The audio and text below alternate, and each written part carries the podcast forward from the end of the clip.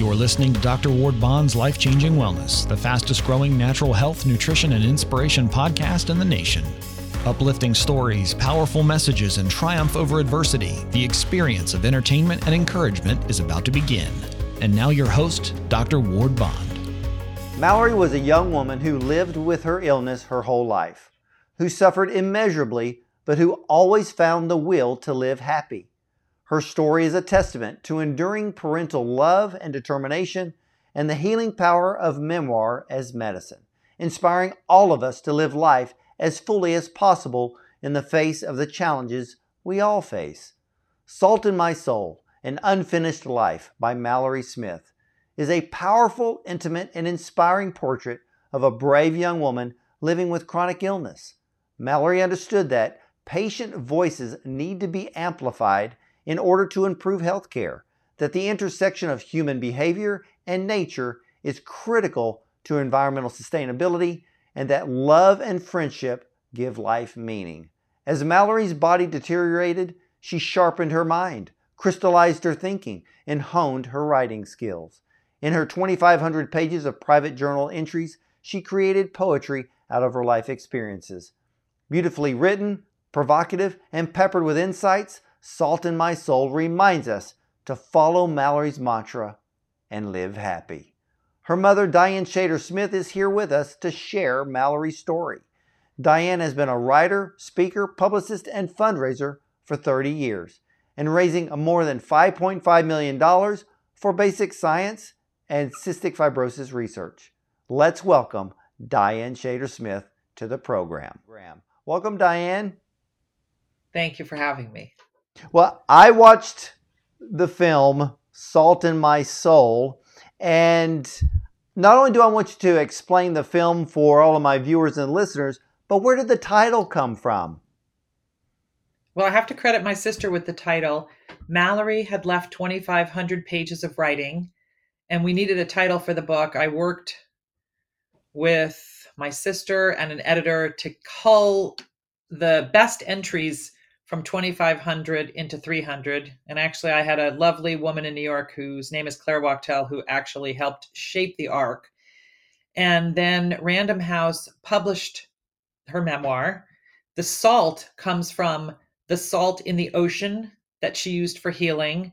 And cystic fibrosis is a disease that affects how salt is transported within your body which as a result leads to mucus accumulating and becoming thick and sticky. Unlike the rest of us, if somebody coughs on you and we just cough it out or flush it out, it gets stuck into the lungs of CF patients. And it's that lack of salt movement that combined with her love of the ocean and how she used nature for healing that led to the title that my sister came up with and it it, you know, it just worked you know, I knew some things about cystic fibrosis, and I, and I knew it, it is a disease in which a lot of people do not uh, recover from. They do die at a young age. I know that there are new therapies out there, but as wa- as I was watching the documentary, I was surprised on the things that I didn't know about cystic fibrosis, and the salt that you brought up was a was an eye opener, and and, and we're going to get back to that, but Mallory was diagnosed with CF at the age of three, correct?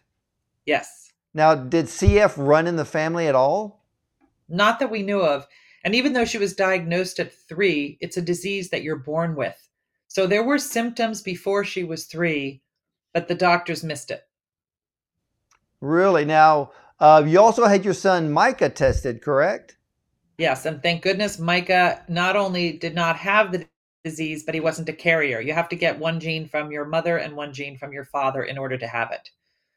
So, which uh... a, lot of people, a lot of people have one gene and not the other, so they could have a baby with somebody that would end up having CF even though they don't have it. And that's what ah. happened. Both Mark and I had one gene each. Oh, so both of you had one gene each of the CF. Mm-hmm. Okay, yeah. so how old was Mallory when she started writing her journal about her life and her life experiences? Well, she started writing actually at the age of nine when we had this moment where she, after being compliant for so many years, came home one day and said she was not going to do treatment anymore. And she was very dramatic about it And so we had to explain to her that the disease could be fatal and that she had to do treatments to save her life.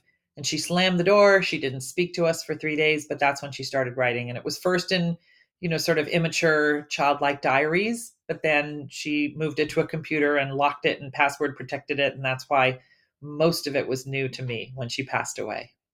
So, when uh, you opened up Mallory's journal for the very first time, what was your first reaction to reading her thoughts and listening to her voice? It was shocking because I was joined at the hip with her. We were really that mother daughter duo, mostly because she didn't get the freedom of having complete independence as a teenager and young adult that most people do, but also because I learned how to make myself useful and you know did things for her to allow her to spend more time with her friends and that so for example if she was in college and got sick or was particularly busy with finals i would fly up and do her treatments and help her so that she didn't have to do as much. But that what that did was that enabled me to get to really live her life with her. So i would say it wasn't the details of the day to day that were a surprise. It was the emotions that she felt how she how she processed what she had to deal with and how she kept so much of her pain and suffering private because she didn't want the world to pity her and she just wanted to in her words live happy and at the same time she wanted to what appear as normal as possible to everyone around her because you know she made a very um, a very profound statement in the documentary and she understood that people would see her and in their mind from the external, she looked healthy from the outside. And then, in a way, she made the comment of that they were in denial of what her actual condition can lead to. Um, yes, that was absolutely. that was a very profound statement, and uh, to have for her to have such wisdom and, and an in-depth insight at such a young age was very surprising to me. Was it surprising to you? Well, her Stanford professor, Sue McConnell, told me that she was one of the best writers she had seen at Stanford in her 20 year career. Her elementary school and junior high school and high school teachers all told me she was an amazing writer, and I had seen a lot of her work, so I knew it. But I think the reason that the book and the film are resonating is because she's able to take everyday experiences and write about them in a way that even though they affected her differently because she had a disease were relevant to everybody because the truth is many people especially now are struggling with mental health challenges or people have hearing loss irritable bowel syndrome diabetes the list goes on and on of both invisible and visible illnesses and mallory being able to sort of straddle the worlds the sick and the well worlds and her ability to articulate what that experience was like is what makes it so relatable. And even though so much of the story is tragic, what Mallory has done is inspire us with her resilience. And even when she's facing catastrophic consequences and outcomes, she always managed to keep a smile on her face. And as you'll see in the film, in every, you know, so many times she's just smiling and looking happy and experiencing great joy. And her, you know, her words, what's crazy is she left 2,500 pages in her journal. So the book has 300 of them. Then the film kind of explores different themes and takes it in a different direction. The filmmakers did a brilliant job of bringing her to life. And then there's also some material that I have not yet published because I'm just rolling it out over time that still has not been seen. And there's just, it's just, she left a treasure trove and it's given me a path forward because when you parent a child with chronic illness and you're so joined at the hip, it's your reason for being. And in an instant, they're gone. You have to find a path forward. And Mallory, she provided it for me with all the material she left. Well, what I loved about the film was that as a viewer, I was able to see both sides, to live both sides along with you, Mallory's friends, her boyfriend, her father, but then on the other side of the spectrum, to kind of slip into her shoes a bit to see what she was going through, what she was thinking, what she was feeling. And I loved the way the film was put together because you could follow along with her journey step by step, knowing that the end was not going to be good. But uh, I want everyone out there who is watching uh, myself and, and Diane here, you need to see this film, Salt in My Soul, because we need to understand that when someone is sick and when we understand what how what Mallory went through, we can have more compassion and love for those who are struggling with their health. And what is the absolute message that you would like for this film to to to bring forth to everyone out there? Well, I wish it was as simple as one message. There's a few. There's a few things that the film does, I think. And there are sort of three parallel tracks. One is what it's like to live with invisible or visible illness, whether it's chronic or acute. One is the connection that Mallory draws about planetary health, which is sort of the formalized name for the intersection of human behavior and environmental outcomes. In Mallory's case, she draws parallels between human sickness, and environmental erosion, but planetary health is that intersection. And then the third is the treatment that she received at the end of her life, which is called phage therapy, which has the potential to save millions of lives. And the World Health Organization has estimated that by 2050, if we don't do something to address the superbug crisis, one person every three seconds will die. There is a treatment that is working Mallory's case proved efficacy. She was the first patient with cystic fibrosis to receive it. My husband had the idea to track down Steffanie Strathdee, who's the woman who saved her own husband using this treatment. And then they worked with the Navy and a company called Adaptive Phage Therapeutics and labs all over the world to get this treatment that arrived too late to save Mallory. But we now know, I actually had a call this morning with the Yale researcher, Ben Chan, who is using phage therapy, having nothing to do with CF, but with people who receive prosthetics and then get infections and they use phage to get rid of the infections and otherwise they would have to have amputations. So there are all kinds of unbelievable outcomes. But because of financial disincentives they weren't sure for a long time how to patent these living organisms called phages that attack resistant bacteria they didn't really know how to study it or move forward because if people aren't going to get paid for it they're not going to do it and now they figured out a model to make it work. So the third theme in the film is the idea that there is this treatment out there that people need to know about.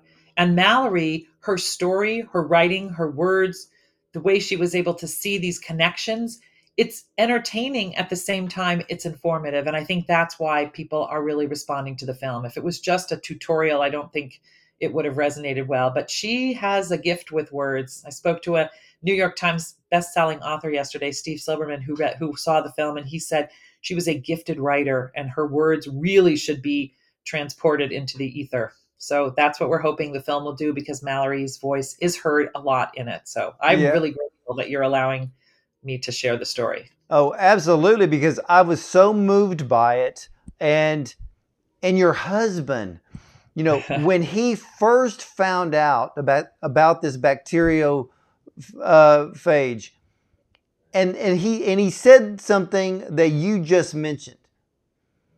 In the very beginning, when he came across it, he was told they're not going to really pursue it because there's no money in it. That That's a big thing. Angered me because it it goes against the Hippocratic oath. Okay, you are supposed to help people. Money's always the problem. But in medicine, you want something done, you've got to find a way to profit for it to move forward. And because of these things are considered natural, you can't patent things that are in nature. I know how that law works. Yep. So I was yep. amazed that towards when she did have the double lung transplant, and then she had that bacteria come back into those lungs how in the world did you were y'all able to get the phages into her at that time? It was a Herculean effort. And honestly, it's all documented in the film, so I don't want to give too much away, but it's really a gripping, gripping story. but a lot of people. UPMC is an institution. Dr. Joe Pilewski, Dr. John D'Cunha, transplant surgeon, arranged how to get the phages. The United States Navy worked on it. They apparently were doing top secret research on bacteria that returning soldiers from Iraq were contracting. And so they worked on this case, this company, this small company called Adaptive Phage Therapeutics that is trying really hard to save lives. And now there's other companies. The Cystic Fibrosis Foundation just awarded a grant to a company that's going to start working on phage therapy two days ago. And they gave $5 million. And it's hard. We're trying to use the film to lobby the government to fund more research. The one thing I wanted to say is that we are fortunately both Mark and I work. We have full-time jobs and so we're able to donate 100% of our profits from the book and the film to research. That's how we intend to give back and to try to get this moving forward. I was so excited because I sent the trailer around and raised $100,000 and I was quickly told that $100,000 is a lovely sum to make but it does not move the needle in terms of clinical trials, but they need to fund compassionate case uses. So for example, Mallory was a compassionate case where she was going to die anyway and what I understand now is those cases cost money. Somebody has to pay for them. They have to do an emergency approval from the FDA. The reason the FDA is willing to grant those approvals is because the person's going to die anyway. In Mallory's case, it came a little bit too late. There are other examples of patients who have been saved because it came earlier. But then what you do is you take the data that you learn from these compassionate cases and then you apply them to the clinical setting and you do rigorous trials and that's how you bring things to market. So we are using the film to drive awareness for what's called antimicrobial resistance which leads to superbugs and then to phage therapy as a novel treatment that can help. And then mallory's story which has been the platform we've been able to use to raise money and at the same time simultaneously bring the patient experience forward because one of the things that I say is every single healthcare system and hospital in this country touts patient centered care, but you have to hear from the patient if you want to actually have really good care. Now, the New England Journal of Medicine just launched an ebook. It's called The Power of the Patient Voice. And so that's one of the ways we're using the film and Mallory's story and her book to let doctors and healthcare professionals hear what the patient is living with, what they're thinking, and what they're feeling. And at the same time, it's great, as you said, for anybody who themselves has a, a situation or who loves someone who does. So there's just unbelievable information, and hopefully, it's told in a way that's engaging and entertaining, so people want to watch. It's not a you know a painful film to sit through. No, it's not painful at all, but there are so many things to learn from. If if someone is dealing with that has a sick family member. I think they can draw strength from it. And as I watched the documentary, uh, Diane, one of the things that Mallory said stuck with me, and I still think about it. And she said, I want to ride through my disease with grace. Where did Mallory's strength and determination come from? Well, I adopted a mantra early on, and I said, no pity party. That was the way I wanted us to live. And we knew that Mallory's life would be short. We didn't know how short, but we did not allow anybody to treat Mallory as if she was sick. And when people would use the word sick, I would rip their head off and say she's not sick, she has a condition. And of course, towards the end, when she was actually very, very sick, then I sort of relaxed a little bit of those standards. But for most of her life, she played three sports in high school. She was a varsity volleyball player, water polo player, and she was on the swim team.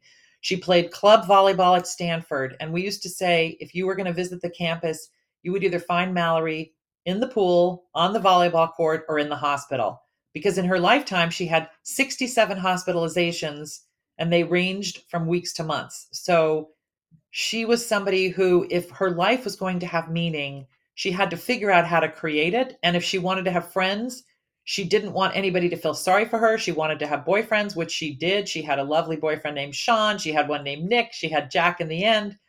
She dated other nice guys. So she actually inspires everyone who knew her and those who have come to know her through her book and those who will come to know her through the film to as they say carpe diem seize the day none of us none of us know how much time we have left. We could yeah. be hit by a car.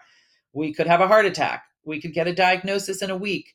Nobody knows. And so you really do have to just realize how lucky you are to be alive and how every single day is a gift. Well let me ask you this diane because i she within the documentary uh, she worked on a book uh, with with another woman uh, that's in the in the film about yes. the native plants of California. And when that book was published, uh, what did that mean to Mallory? Well, it was so bittersweet as all of this journey has been.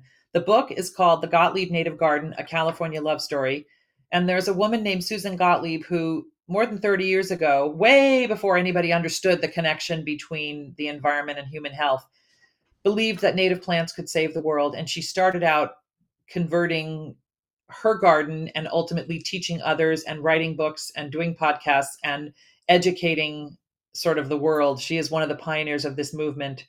And when the book came out, the plan was for Mallory and Susan to go together on tour and promote it. It was a publication of the National Wildlife Federation, and there was so much interest in the environmental world. And then Mallory got really sick, and she never, ever got to do one appearance around that book. However, she was in the hospital and she saw that it was in the New York Times. She saw that it was in the Associated Press. She would hear about the events that I would stand in on her behalf and send her photos from. So I think it was a reminder to her that you can make a difference. And in fact, she writes, I used to think you had to do something big in order to make a difference. And now I realize you can make a difference in small ways, and writing's an example.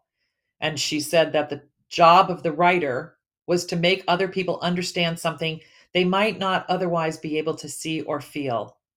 And she did that with her words and with her audio recordings and with all the projects that she worked on.